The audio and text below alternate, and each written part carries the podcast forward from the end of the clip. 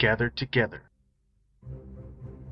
from the far reaches of the internet are assembled a network of podcasts dedicated to the first and greatest superhero, Superman.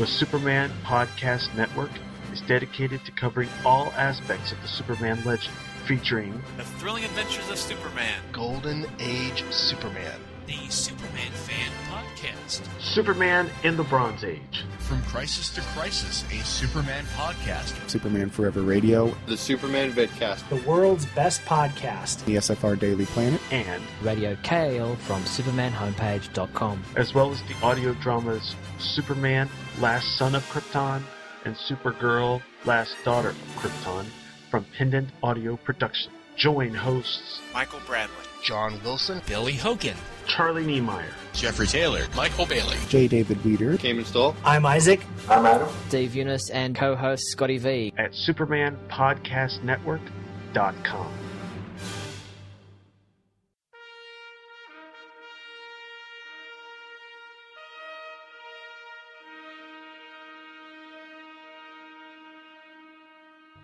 Rocketed as a baby from the exploding planet Krypton, Kal-El grew to manhood on Earth, whose yellow sun and lighter gravity gave him fantastic superpowers. In the city of Metropolis, he poses as TV newsman Clark Kent, but battles evil all over Earth and beyond as Superman.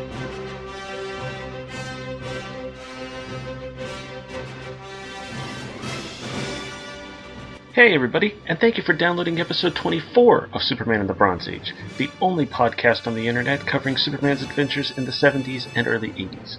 This episode is part 3 in our look at the Morgan Edge subplot that ran throughout Jack Kirby's run on Jimmy Olsen. And since I'm recording this before the last episode has even been released, there are no emails or iTunes reviews to go over, so after a quick promo, we'll get right into the books. After these messages, we'll be right I'm Isaac. I'm Adam. For the latest news and rumors for all things DCU, listen to the world's best podcast. And remember, stay, super.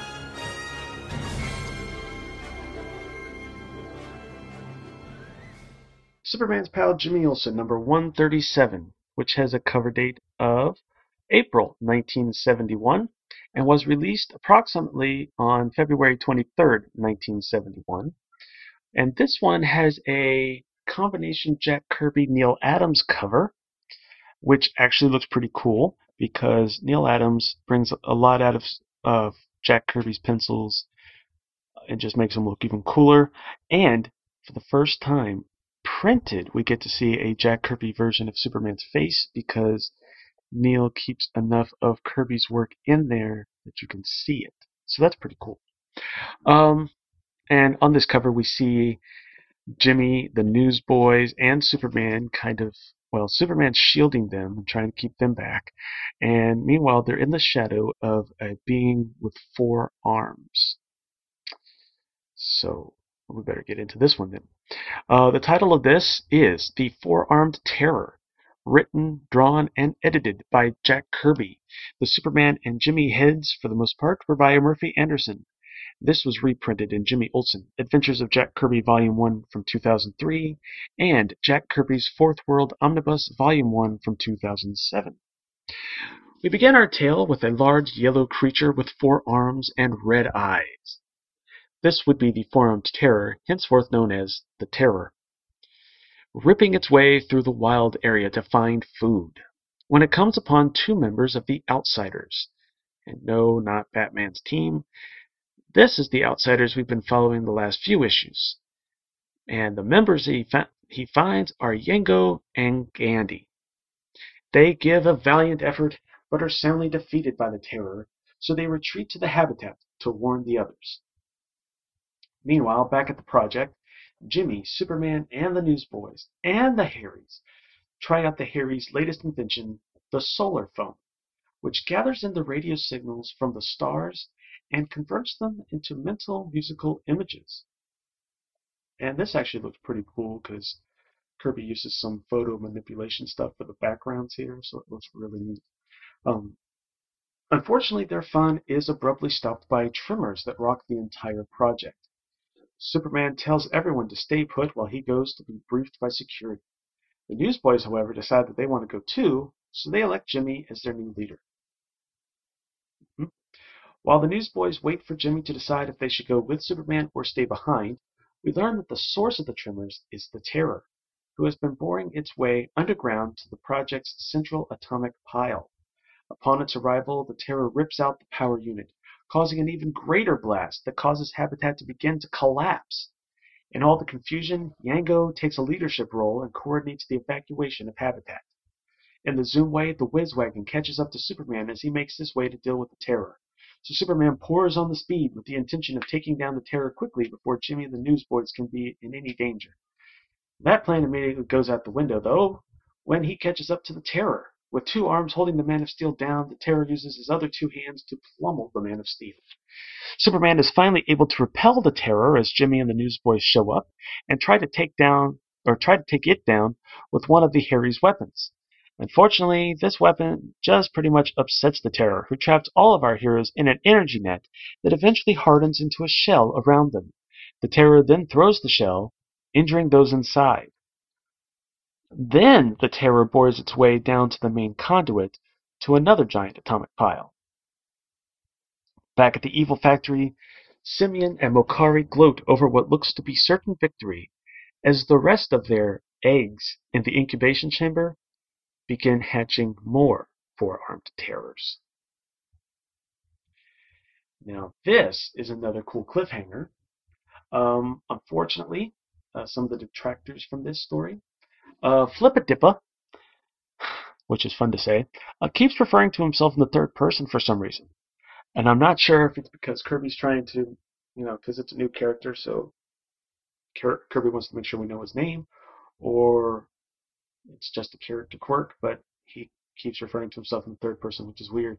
Um, also, honestly, Jimmy and the Newsboys should not be anywhere near this terror. This thing can take down Superman. And it's kind of annoying that the kids keep trying to get into these, keep wanting to go and help when they really can't, especially against something like this. And it's really weird, but for some reason, even though Anderson is supposed to be redrawing Superman and Jimmy's faces, he's not really consistent with it in this issue.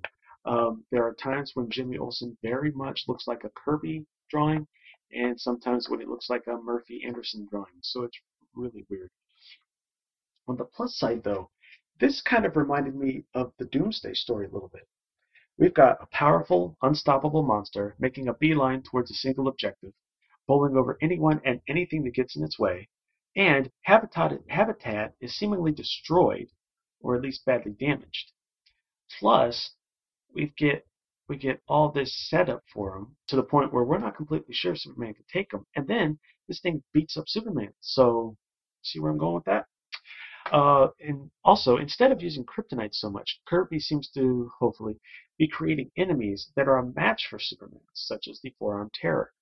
And even though last issue's monster was kryptonite based, it was, you know, pretty strong too. So it was giving Superman a good licking just for that too. So he's trying to get away, especially since there's no more kryptonite. Kirby's got to come up with something.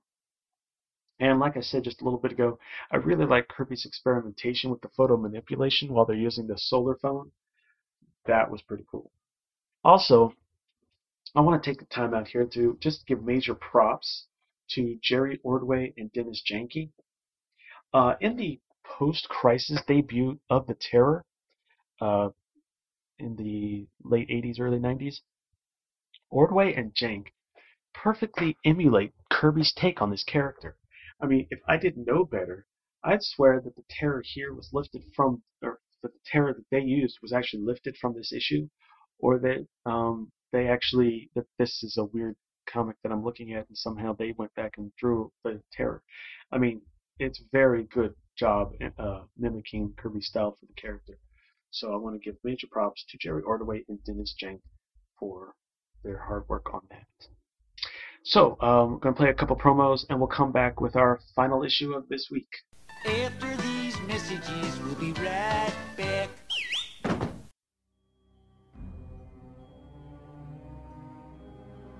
Come on, I have an idea the Batman should look into this. And don't forget Robin.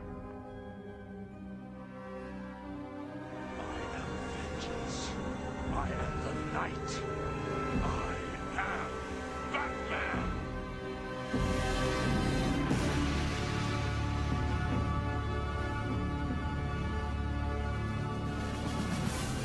Look, the bat signal. Come on, chum, to the Batcave. It's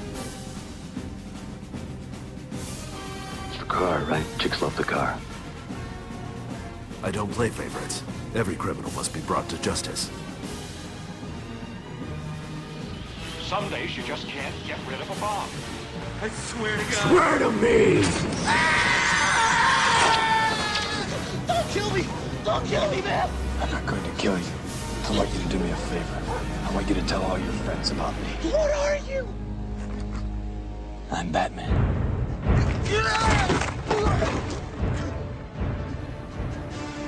Legends of the Batman. Everything Batman from the beginning at BatmanLegends.com.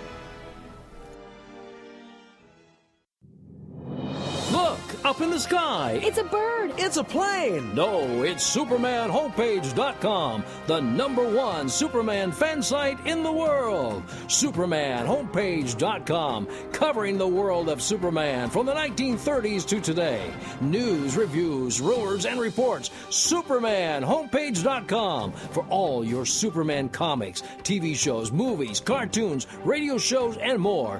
Everything you ever wanted to know about the Man of Steel and more. SupermanHomepage.com. Okay, Superman's pal Jimmy Olsen, number 138. Cover date of June 1971 with an April 13th, 1971 cover date. With another cool cover by Jack Kirby and Neal Adams.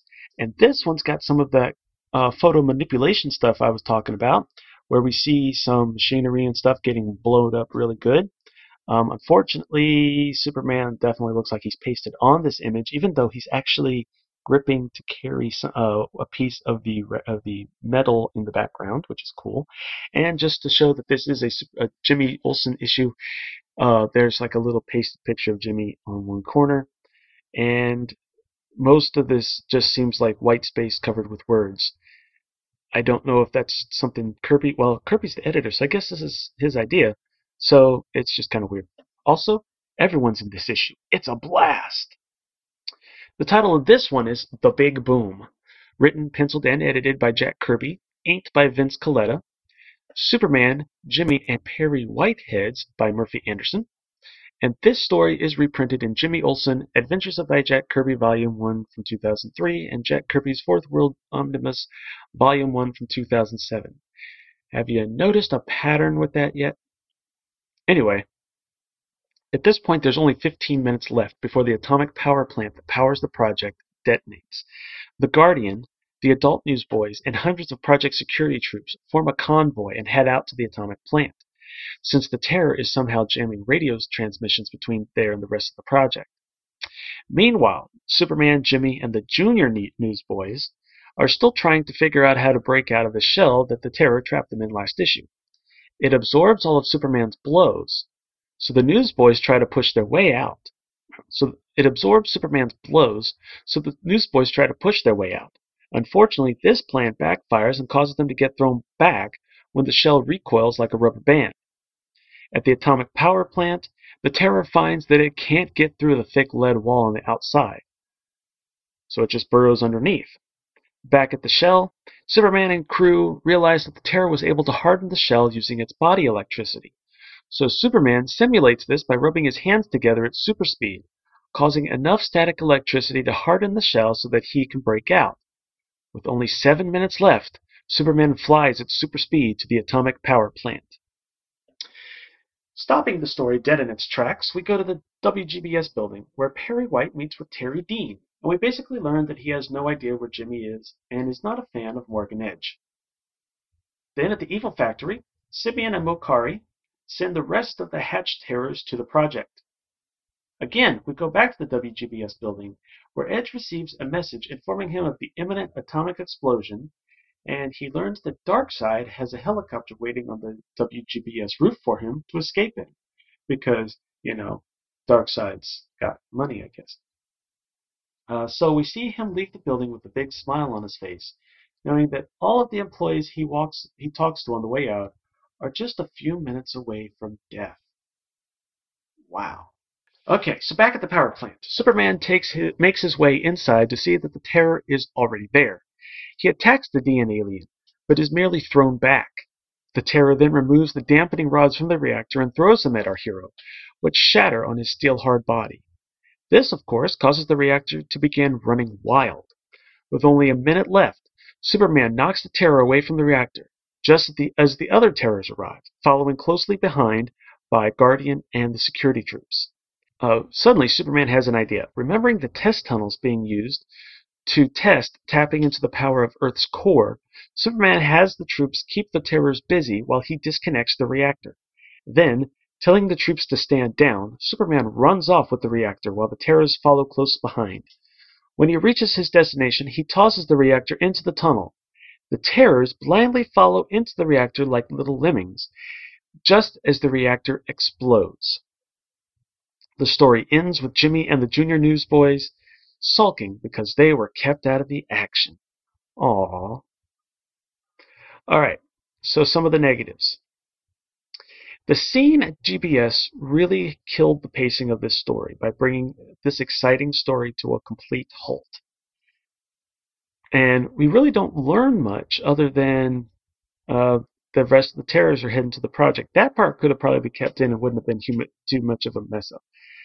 But the whole thing with with Perry seems kind of pointless. And if it was just Kirby wanting to actually write and draw Perry, it's kind of sad that it happened because Murphy Anderson ended up basically drawing Perry White anyway. Although we do get to meet Terry Dean, who will come back later. Um, also, um, those test tunnels that Superman found out came of kind of out of nowhere, didn't they? Uh, would have been nice if they'd been at least introduced a little earlier, but whatever. Um, how is it that Superman can catch bullets from a machine gun if he wants to, but can't prevent four large dampening rods from smashing into his chest? Hmm.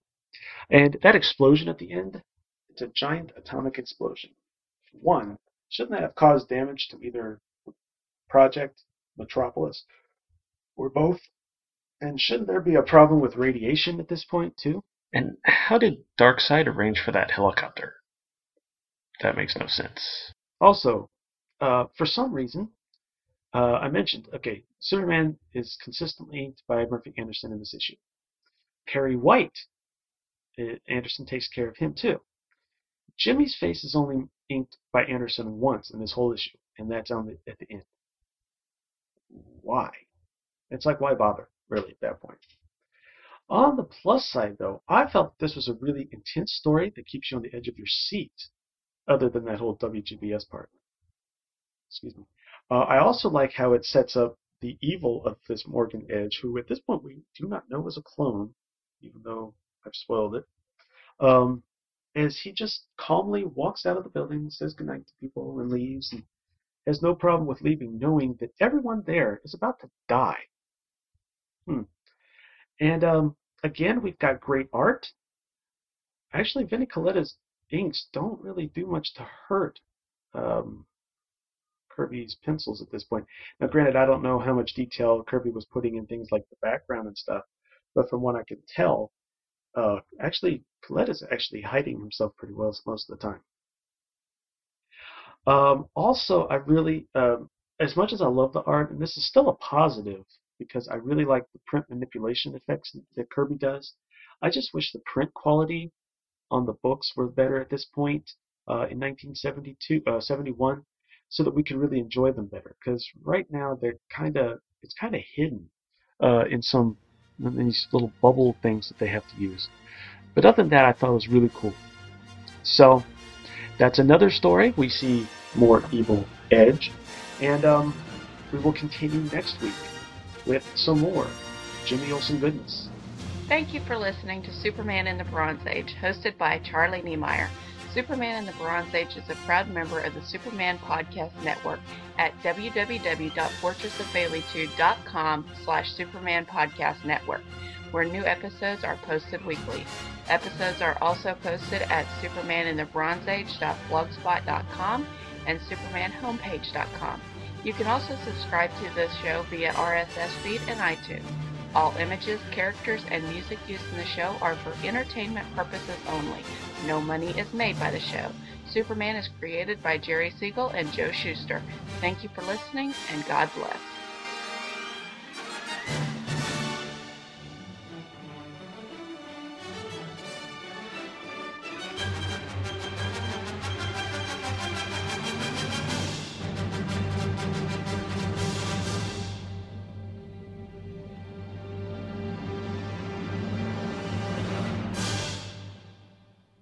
Superman is also a copyrighted feature appearing in Superman DC publications.